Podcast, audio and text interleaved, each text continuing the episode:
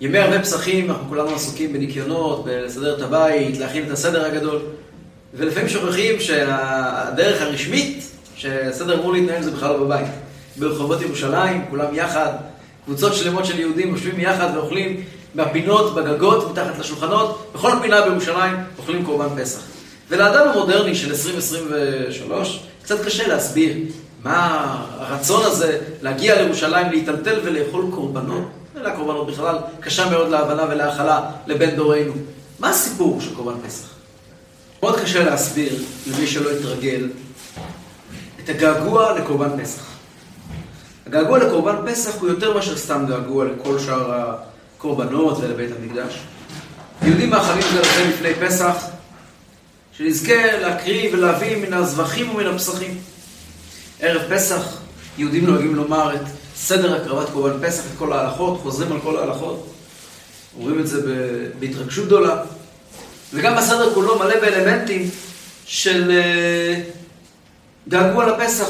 אנחנו מקריבים, אנחנו שמים על השולחן אה, זרוע שמזכיר לנו את אה, קורבן הפסח, וגם ביצה שמזכירה לנו את קורבן החגיגה שהגיעה קורבן הפסח, והביצה היא גם סוג של אבל על זה שהשמחה שלנו לא, לא, לא שלמה.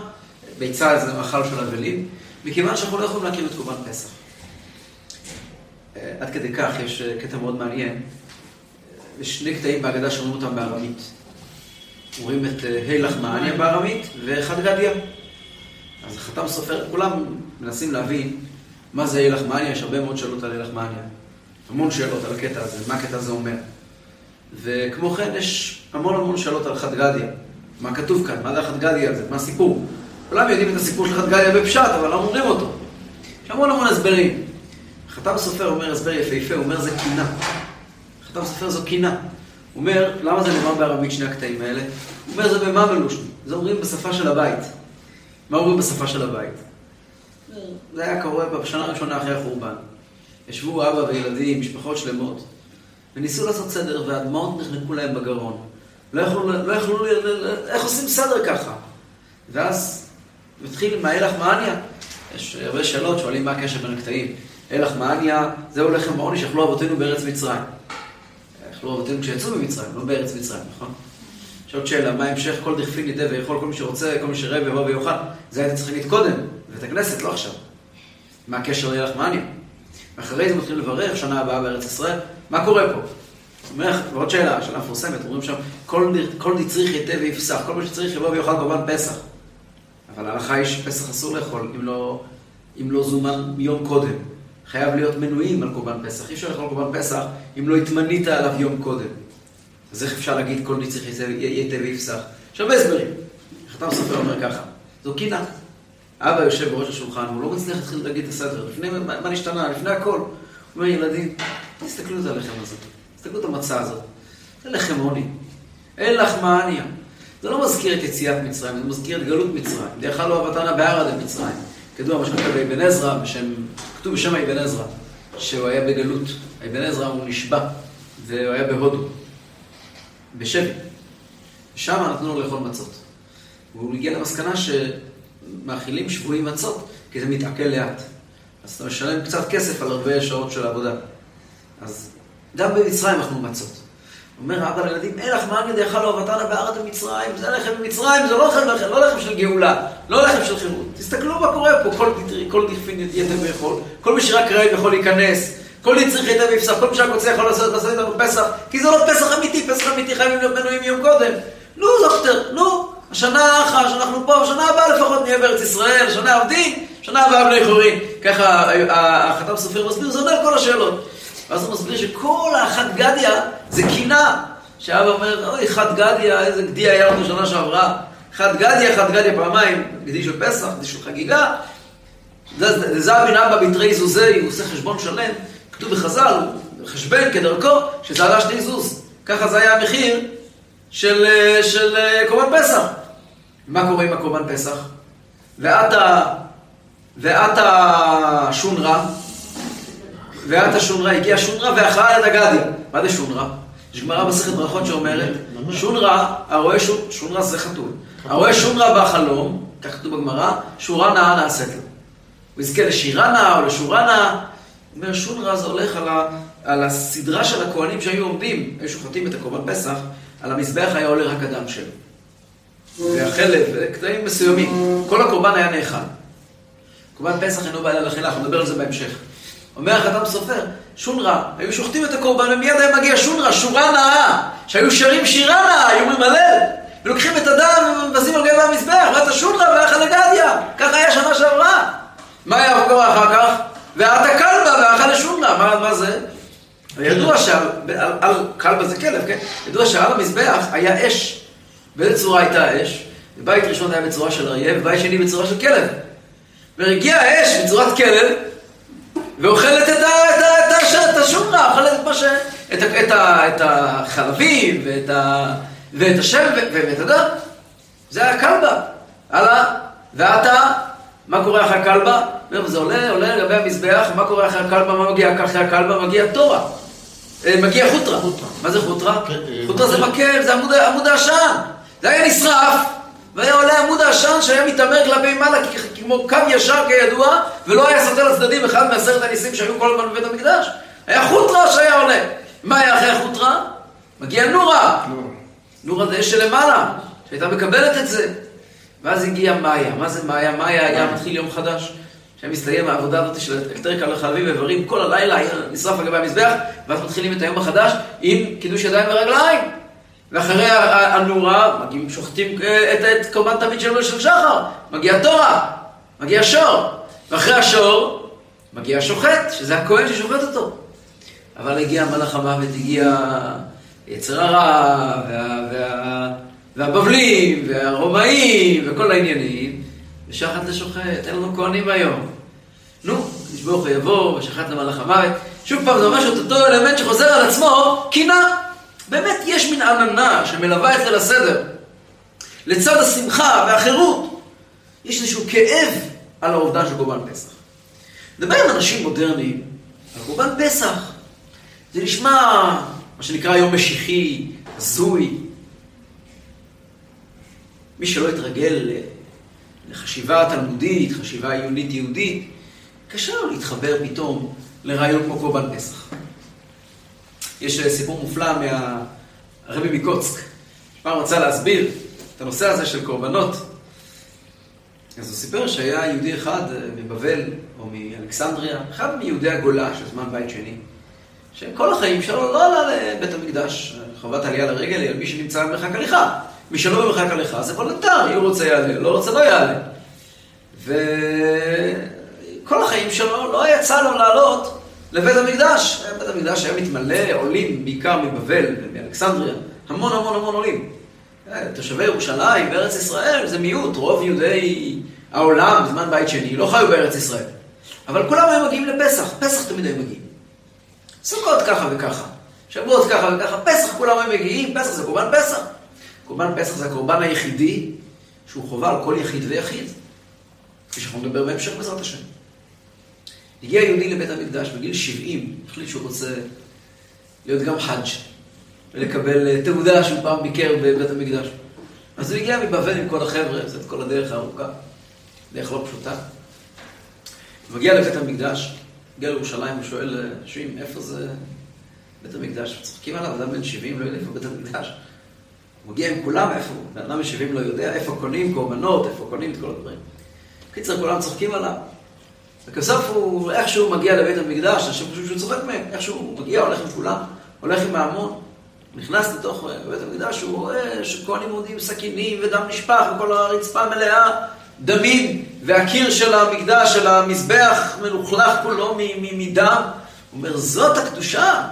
הוא דמיין לעצמו משהו נורא נורא נוצץ ויפה ומעורר השראה. אומר, כל הבעיה שלו זה שהוא התחיל בגיל 70.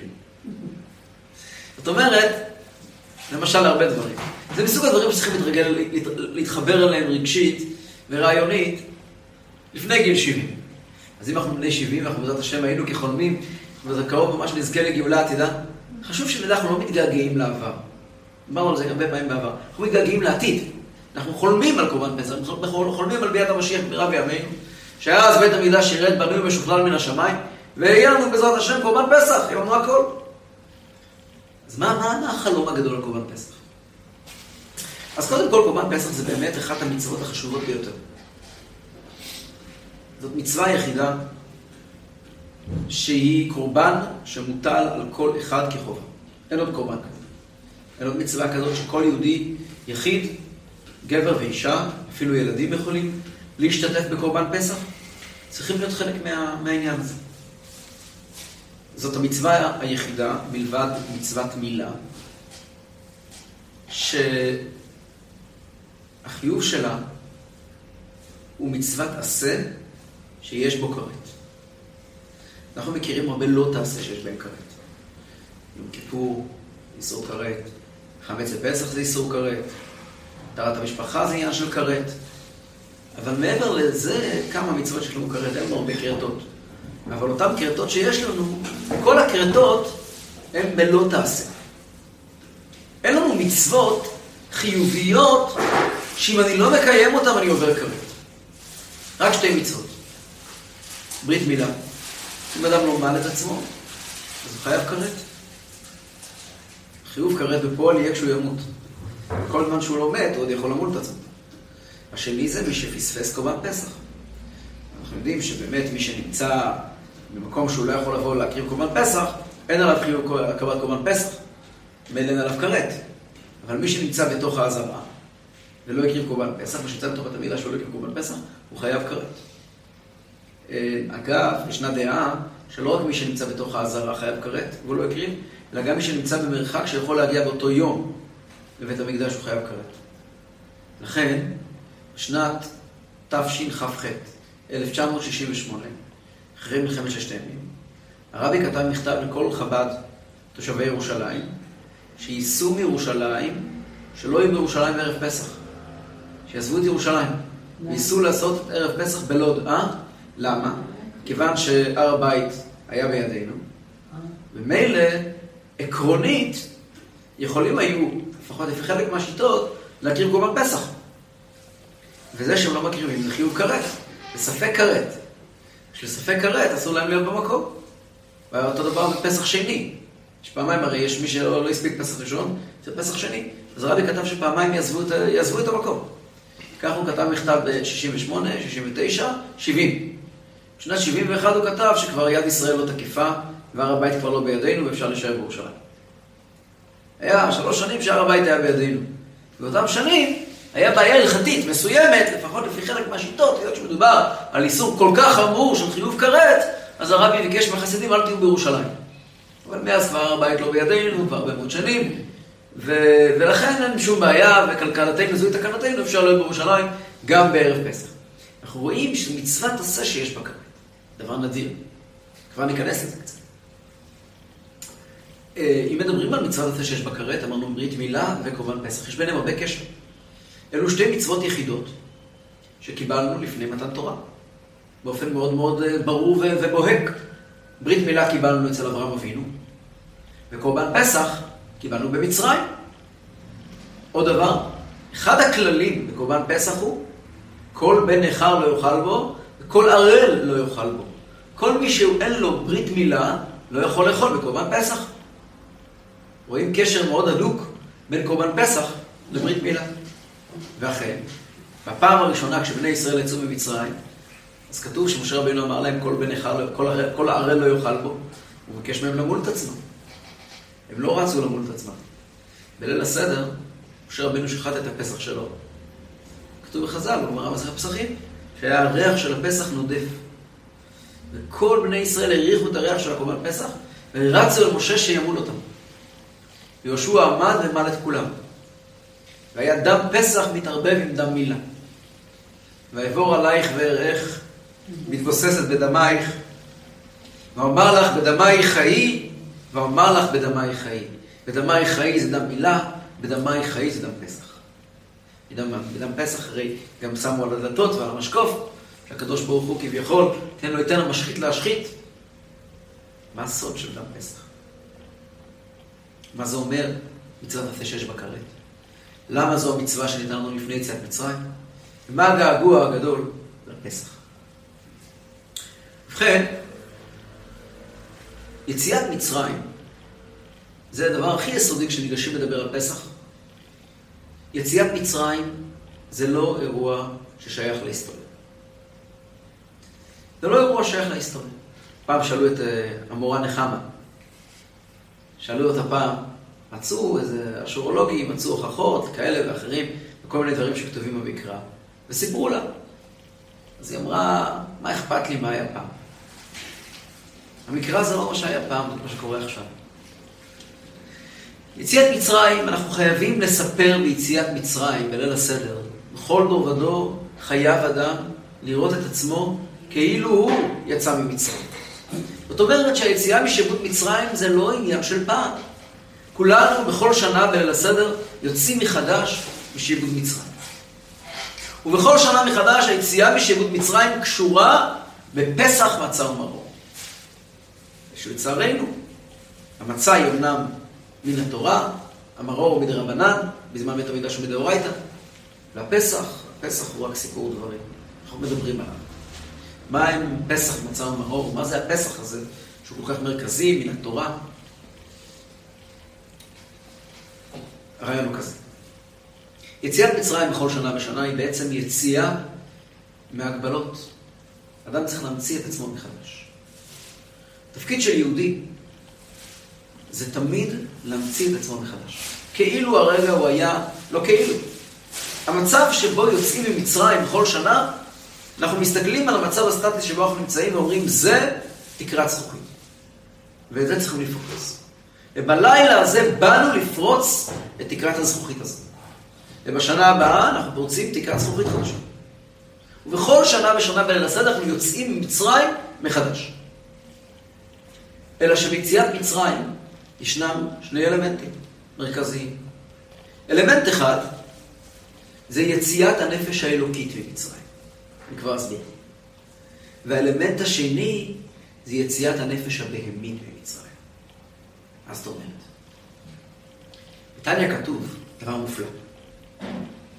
אנחנו יודעים שאחד האלמנטים הכי הכי מרכזיים בפסח זה אלמנט הזהירות, הזריזות, החיפזון. כי בחיפזון יצאת מארץ מצרים לילה. כל המצע היא סיפור של חיפזון, נכון?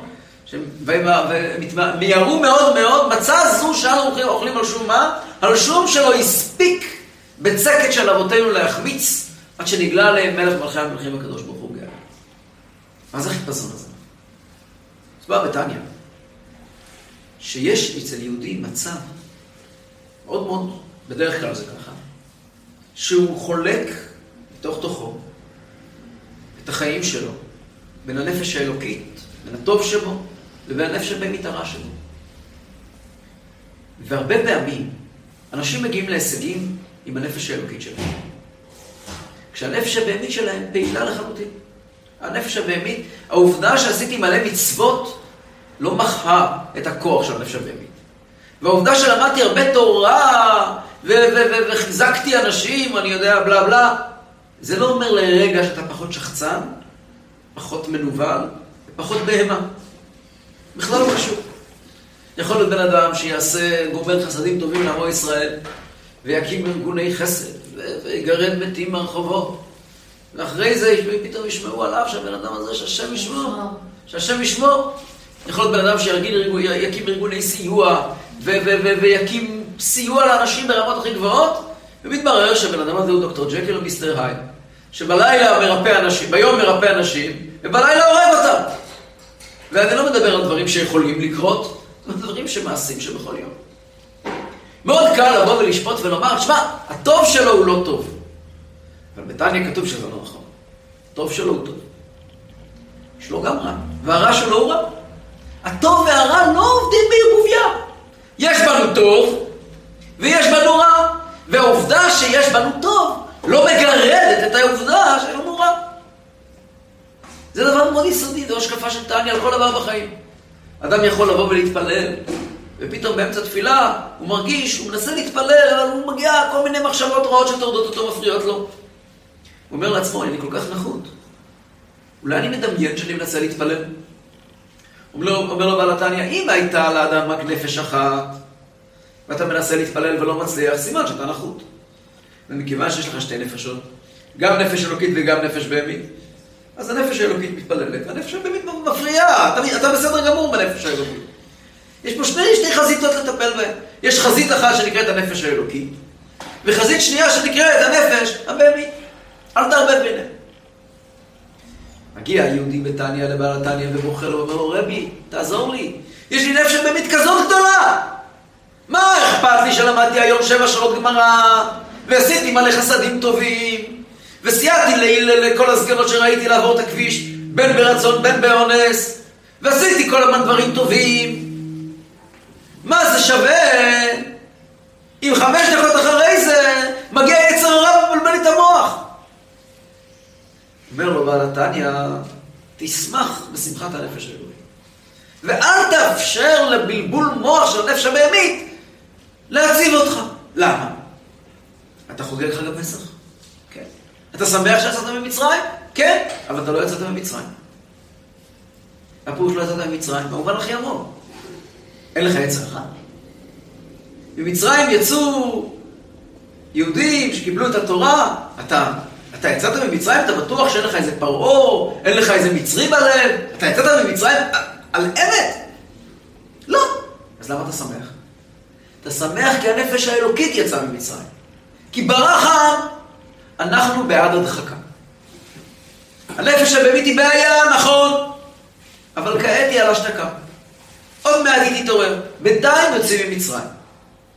כל הרעיון הזה של החיפזון ביציאת מצרים ומכיוון שמיציאת מצרים יוצאת הנפש האלוקית. והנפש הבהמית במובן רב נשארת במצרים. וזו העבודה של ספירת העומר, לטפל בנפש הבהמית. העומר הוא מאכל בהמה, לטפל בבהמה, להכניע אותה, להכין אותה לקבלת התורה. אבל מיציאת מצרים פירושו נגלה למלך מלכי המלכים ברגע אחד, בהבזק אחד, ויהי בחצי הלילה, או בימינו, בזמן אכילת מצה, מתגלה על כל יהודי אור הנשמה. בין אם הוא מרגיש את זה, בין אם הוא לא מרגיש את זה. מתגלה באופן הכי הכי חזק והכי בוהק, והנשמה יוצאת ממצרים. הנשמה שירדה וירדה וירדה וירדה, פורצת את כל ההגבלות, ופותחת את כל, ברגע אחד, מלך מלכי המלכים, נגלה עליהם מלך מלכי המלכים, ואין לו הספיק בצקת של אבותינו להחמיץ, אין מקום בלילה הזה לדבר על חמץ, חמץ זה יצר הרע. הלילה הזה אנחנו עוצמים עיניים, אנחנו שמים לעצמנו, מסתכלים בראיית מן הרע, רק על הטוב, שוכחים לרגע שיש רע. אגב, זו הדרך לחגוג את חג הפסח, יהודים שמים על השולחן כלים יקרים מאוד, וחוגגים את זה כאילו בחוץ אין איומים ומחלוקות ובלאגנים. כל הדורות, יהודים סבלו מאוד, יומיים לפני פסח, יום אחרי פסח, סבלו מאוד מאוד מאוד, אני לא דם, אבל עכשיו יוצאים ממצרים. אל תערבב לי את שמחת הנפש בעיצבון הגוף. באופן כללי זה הרעיון של המצה. מצה, קמח ומים, שרומז על התגלות הלקוחות הכי נעלים בנשמה, כמו שמבואר באריכות גדולה בחסידות. כמו שדיברתי בשיעורים בשנים קודמות, מי שרוצה יכול לצפות כמה וכמה וכמה שיעורים בשנים קודמות על הרעיון של מצה, שהתגלות הנפש האלוקית בעוצמות אדירות. זה לא אומר כלום על הנפש הבהמית. כשמסתיים הלילה, ליל שימורים מול השם, שימורים לכל בני ישראל לדורותם.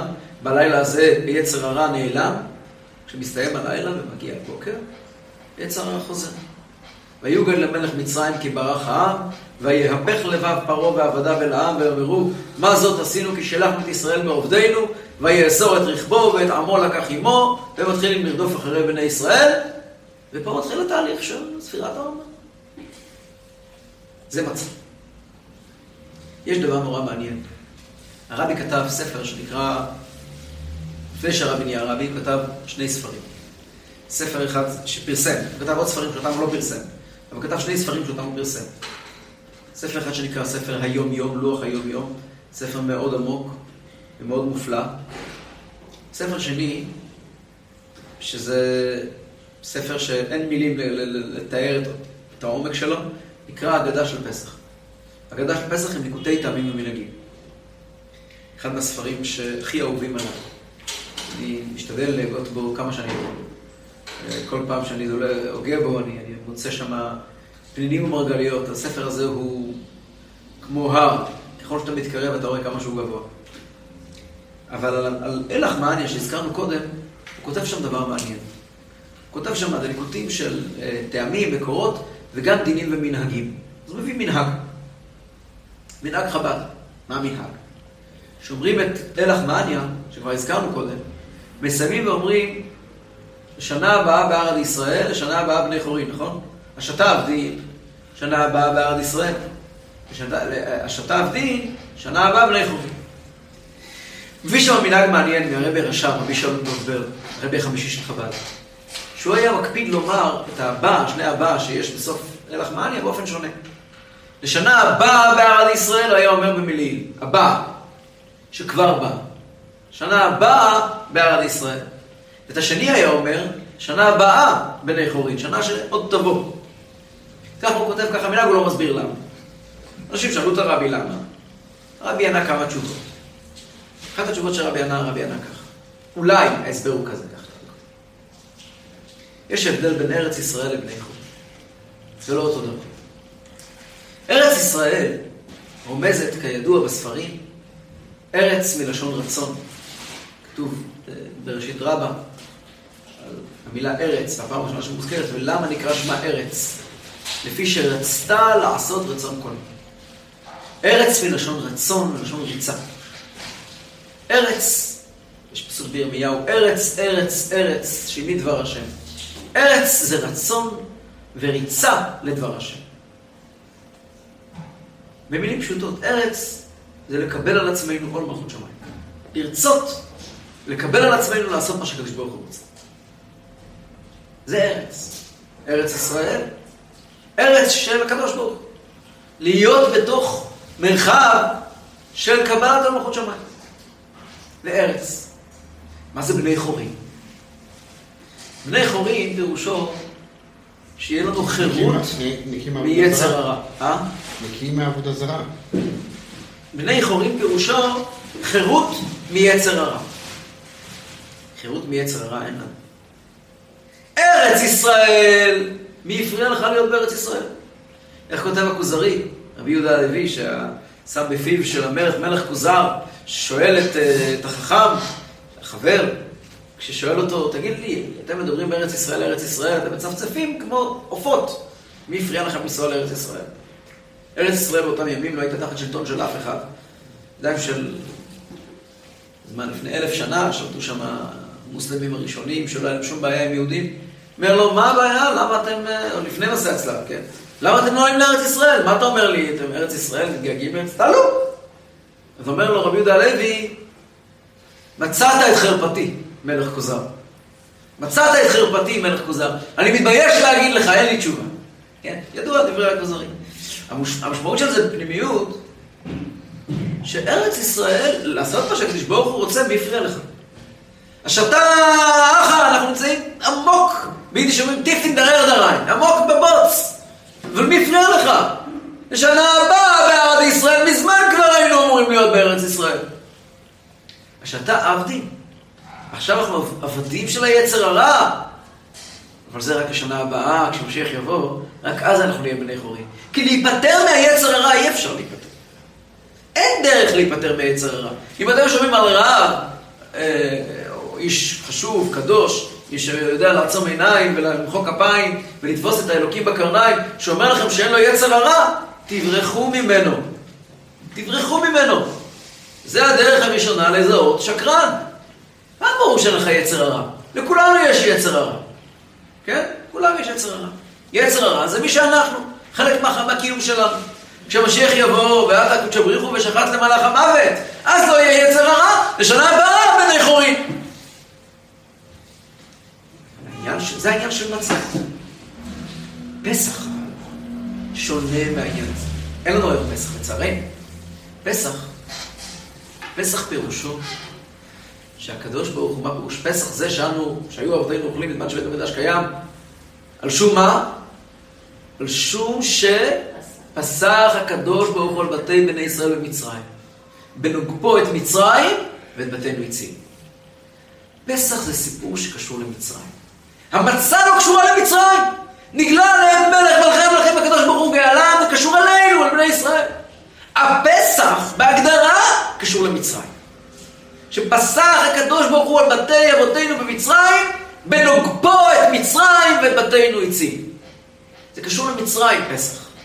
כל ההגדרה של פסח, אומר משה רבינו לבני ישראל, משכו, קחו לכם צאן למשפחותיכם ושחטו הפסח, מאיפה תיקחו אותו?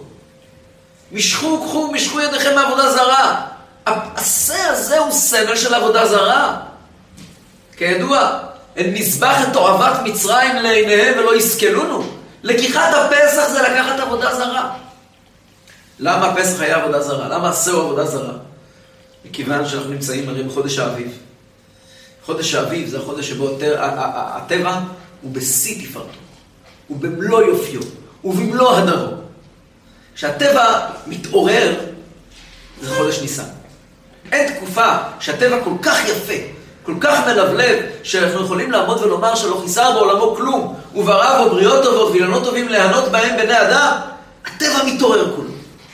וכשהטבע מתעורר כולו, זה לא שנמצא פה גנרל חורף, ולא שנמצא פה החום הנורא של יולי-אוגוסט, הטבע מתעורר. כשהטבע מתעורר זה חג למצרים. מצרים הרי זה תפיסת העולם, תפיסת הטבע, תפיסת האין אלוקים, לא ידעתי את השם, וגם את ישראל לא אשלח, לא זקוק לו, אני מסתדר לבד, תסתכל את הטבע! הטבע הרי זה אלוקים בתחפושת. הטבע בגימטריה אלוקים. פרעה הרי לא מאמין בשם ההוויה, לא ידעתי את הוויה, הוויה זה היה הווה ויהיה כאחד. וגם את ישראל לא אשלח, דבר איתי על שם אלוקים, אני מבין. דבר איתי על העולם, על הטבע, אני מבין. המצרים עבדו את הטבע, הם עבדו את הנילוס. החודש של הטבע, בחודש ניסן, שמזלו טלה. לכן הם ראו בטלה, והטלאים הרי מתרבים, תקופת הפריון שלהם, זו התקופה הזאת של פסח. כן, לבשו כרים הצאן, ועמקים יעטו בר, יתרועעו אף ישירו. הצאן מתרבה, ויש המון המון צאן, וזו תקופה מאוד מאוד מאוד מבורכת, וזה היה החודש של המצרים. הקדוש ברוך הוא, אה, כן, אה, אה, עשה באלוהיהם, ובאלוהיהם עשה שפטים. הקדוש ברוך הוא הגיע ואמר, סליחה, סליחה, סליחה. אתם טבע, עולם, כל הכוחות שלכם, אני לא אוציא אותם ממצרים בטבת או באב. אני אצא אותם ממצרים כשהטבע הוא בשיאו, ואני אראה לטבע בדיוק מה הוא שווה, מאיפה הוא הגיע ומי מנהל אותו. הוא אומר לבני ישראל, אתם תיקחו את האבידסור שלהם, תיקחו את הפסח, ותקשרו אותו, תראו להם שהוא קשור, שהוא בידיים שלי, שאנחנו מחליטים מה לעשות. זאת אומרת שהעניין של קורבן פסח בהגדרה זה לקחת את העולם, את מצרים. עוד לפני מתן תורה. אנחנו מחוברים מאוד לעולם. תקופה שבן יהודי מחובר מאוד לעולם. יהודי נמצא בשיא ההצלחה שלו. הוא לוקח את ההצלחה שלו. הוא לוקח את העולם, והוא לוקח את הדם ואומר לקדוש ברוך הוא, הדם, החיים של, ה, של העולם, זה שלך. כל ההנאות, פסח אינו בא אלא לאכילה. אדם אוכל את הפסח. אכילת הפסח פירושו, קדוש ברוך הוא ברא עולם. והעולם הזה הוא עולם יפה, הוא עולם נפלא, זה סוג של ברכת האילנות. ברא לו, לא חיסר בעולמו כלום. והעולם לפעמים אומר לי, מספר לי, שהוא אדון לעצמו, שום דבר. אני אוכל את העולם, נסבח את אוהבת מצרים לעיניהם ולא יסכלונו, אני אספר לעולם מהבעל הבית האמיתי. הבעל הבית האמיתי והקדוש ברוך הוא.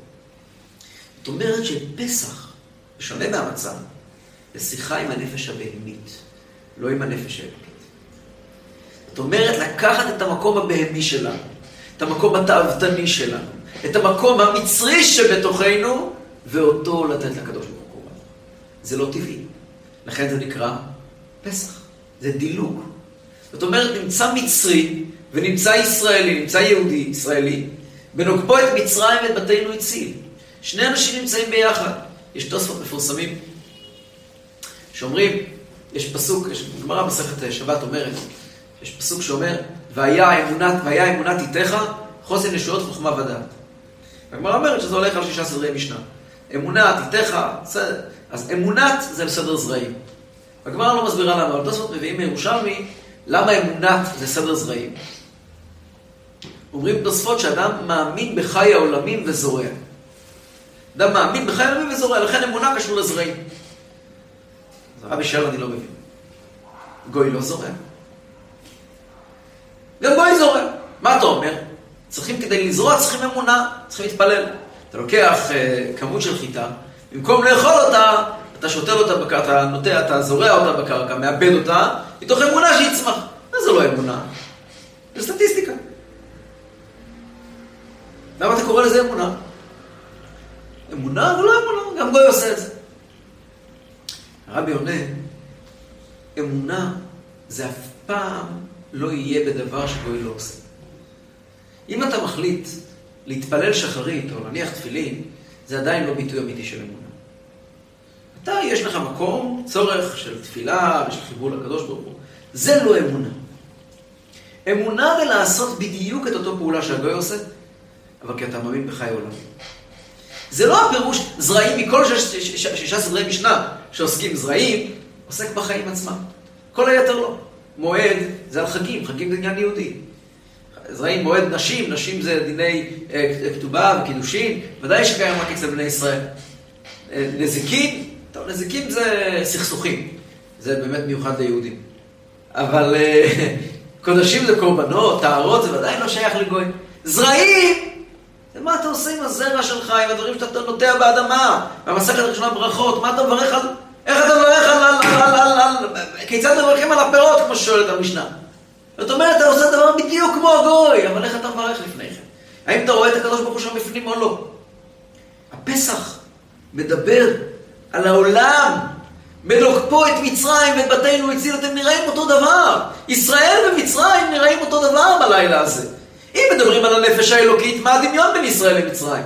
ליהודי יש נפש אלוקית ולגוי אין. אז ברור שרק הנפש האלוקית יצאה ממצרים, כשמדברים על מצה. אבל פסח, פסח פירושו, מצרים, יהודי מחובר עם מצרים, לא יש שא ולא יש שא. אצלו זה עבודה זרה ואצלנו זה עבודת השם. בנוקפו את מצרים ואת בתינו הציל. וזה מחובר עם ברית מילה. ברית מילה זו המצווה היחידה שהיא בגוף שלנו. נשבור הוא מגיע ואומר, הגוף שלך. ואיפה בגוף? כמו שכותב הרמב"ם, שזו מצווה שנתקנה באיבר שיש בו תאווה. בגוף שלך, בתאווה שלך, אתה מגיע ואתה אומר לקדוש ברוך הוא, וזה שלך. אם זה בקורבן, מצוות מילה היא הקדמה לפסח. לא כתוב שאי אפשר למול מי שלא יקרים קורבן פסח. ומי שלא מל, לא יכול להכיר קורבן פסח. זאת אומרת שברית מילה זה הקדמה לפסח, כי ברית מילה זה מה שאדם עושה בגוף שלו. קורבן פסח זה בנכסים שלו, זה כבר במרחב שסביבו. לקדש גם את המרחב. וזה דילוג עצום, זה פסח השם על הפתח, זה גילוי של הקדוש ברוך הוא שהוא מעל כל היגיון, שהוא יכול להימצא גם בגשמיות ממש. וזה לדאבוננו, אין לנו. נכון, שאלנו מקודם, כי ברח העם, זה נכון, כי זה היה רק לכמה דקות, יש קורבן פסח. הם קיבלו את הכוח כדי שאחרי זה הם יוכלו באמת לצאת ממצרים. אבל באותם רגעים של יציאת מצרים, לא רק הנפש האלוקית נגלה במצרים. גם הנפש הבהמית נגלה במצרים, באמצעות אכילת קורבן פסח. באמצעות המצה נגאלת הנפש האלוקית. באמצעות קורבן הפסח נגאל גם הנפש הבהמית. וזה, פה אפשר להבין את הגעגועים הגדולים. שבני אדם, כשיהודים אכלו, בני ישראל אכלו קורבן פסח, הם ידעו והרגישו וחשו איך שהאלוקות שותפה בחיים שלהם כפשוטו. זה לא הפירוש שיש להם איזה פינה בלב, שעוצמים עיניים ומתחברים לקדוש ברוך הוא, ואם אפשר אז גם כן עם איזה תנועות עם הידיים. הם הרגישו שיש דברים עם פסח, למצה אין טעם. לפסח יש טעם. הטעם של פסח זה ממלא את האדם בטעם, במשמעות, גשמיות, החוויה של החיים, כמו שהיא מחוברת עם הקדוש ברוך הוא. הדבר הזה, הוא חסר לנו היום. ועל זה אנחנו מתפללים, בני ביתך כבתחילה, מכונן מקדשך על מכונו. אנחנו לא מתפללים שנוכל לקיים עוד מצווה, ודאי שכן. אבל קורבן פסח באופן מיוחד זה משמעות שנצליח להתחבר לקדוש ברוך הוא עם החיים בעצמם. לשנה הבאה, לא רק בערד ישראל, אלא גם בני חורים. יש דין מעניין שכדי להקריב קורבן פסח, ישנם שלוש תנאים, שאם לא עושים אותם, אי אפשר להקריב קורבן פסח. תנאי ראשון, ברית מילה, והזכרנו מקודם. תנאי שני, אסור שיהיה לאדם חמץ בבית. לא יאכל על חמץ דם זבחי. אסור לשחוט את הפסח כשהחמץ קיים. ותנאי שלישי, צריכים להיות בתוך העזרה. אם נמצאים מחוץ לתחום הקדושה, אי אפשר להקריב קורבן פסח. מה המשמעות של זה? כדי לאפשר לקדוש ברוך הוא לבצע את הדילוג הזה ולהיכנס לתוך החיים שלנו, אנחנו גם צריכים לעשות דילוג. והדילוג הזה צריך להיות בשלושה ממדים. בממד ראשון, קודם כל, צריך שלא יהיה חמץ בבית. מה זה חמץ? חמץ זה הולך על גאווה, על יצר הרע. אנחנו צריכים להשבית את החמץ מרשותנו, להתחבר, להתרומם, להיות אנשים קצת יותר מרוממים. אולי הסיבה הפנימית שאין לנו היום קורבן פסח, אנחנו לא באמת מסוגלים להתרומם כל כך. רק כשמשיח יבוא נהיה מסוגלים. אבל קודם כל להשבית את החמץ, שלא יהיה לנו חמץ. אם אנחנו נהיה, אה, אה, הקדוש ברוך הוא אומר על בעל גאווה, אין אני והוא יכולים לדור בכפיפה אחת. אם אתה מלא מעצמך, איך יגלו אותך? זה העניין הראשון. העניין השני ברית מילה, פירוש הדבר הוא שהגוף שלך צריך להיות קדוש. איך? הגוף שלך צריך להיות קדוש. כי אם הגוף לא יהיה קדוש, כן. כל העניין של קורבן פסח זה להגיע אל הגוף. אם הגוף לא קדוש, איך תחול עליו קדושה? איך, איך תוכל לאכול קורבן פסח? הדבר השלישי זה שצריך להיות בתוך מקום הקודש. למה? בתוך, בתוך האזהרה, בתוך מקום הקודש. למה? קודש, טומאה וטהרה, עניין של טומאה וטהרה, שייך לנפש, לא לגוף. והנפש היא טמאה, הנפש היא טהורה, כי הרי בגוף לא רואים הבדל בין אדם טמא לאדם טהור. טמא לא יכול לאכול קורבן פסח, הוא לא יכול להיכנס לבית המקדש, לא יכול לאכול קורבן פסח, כי הנפש האלוקית שלו באיזושהי הגבלה. כדי לרומם את הנפש הבהמית צריך שהנפש האלוקית תתרומם. ושלושת הפרטים האלה, אנחנו חסרים בהם. ואנחנו בימים האלה של ערב פסח, מתפללים ורוצים שכאשר זכינו לסדר אותו, כן נזכה לעשותו. ובעזרת השם נזכה כולנו להקריב מן, ה, מן, ה, מן, הזבחים ומן הפסחים, אשר יגיע דמם מנקים את זבחך ברצון. ונודה לך שיר חדש על, על גאולתנו ועל פדות נפשנו. ברוך אתה השם גאל ישראל.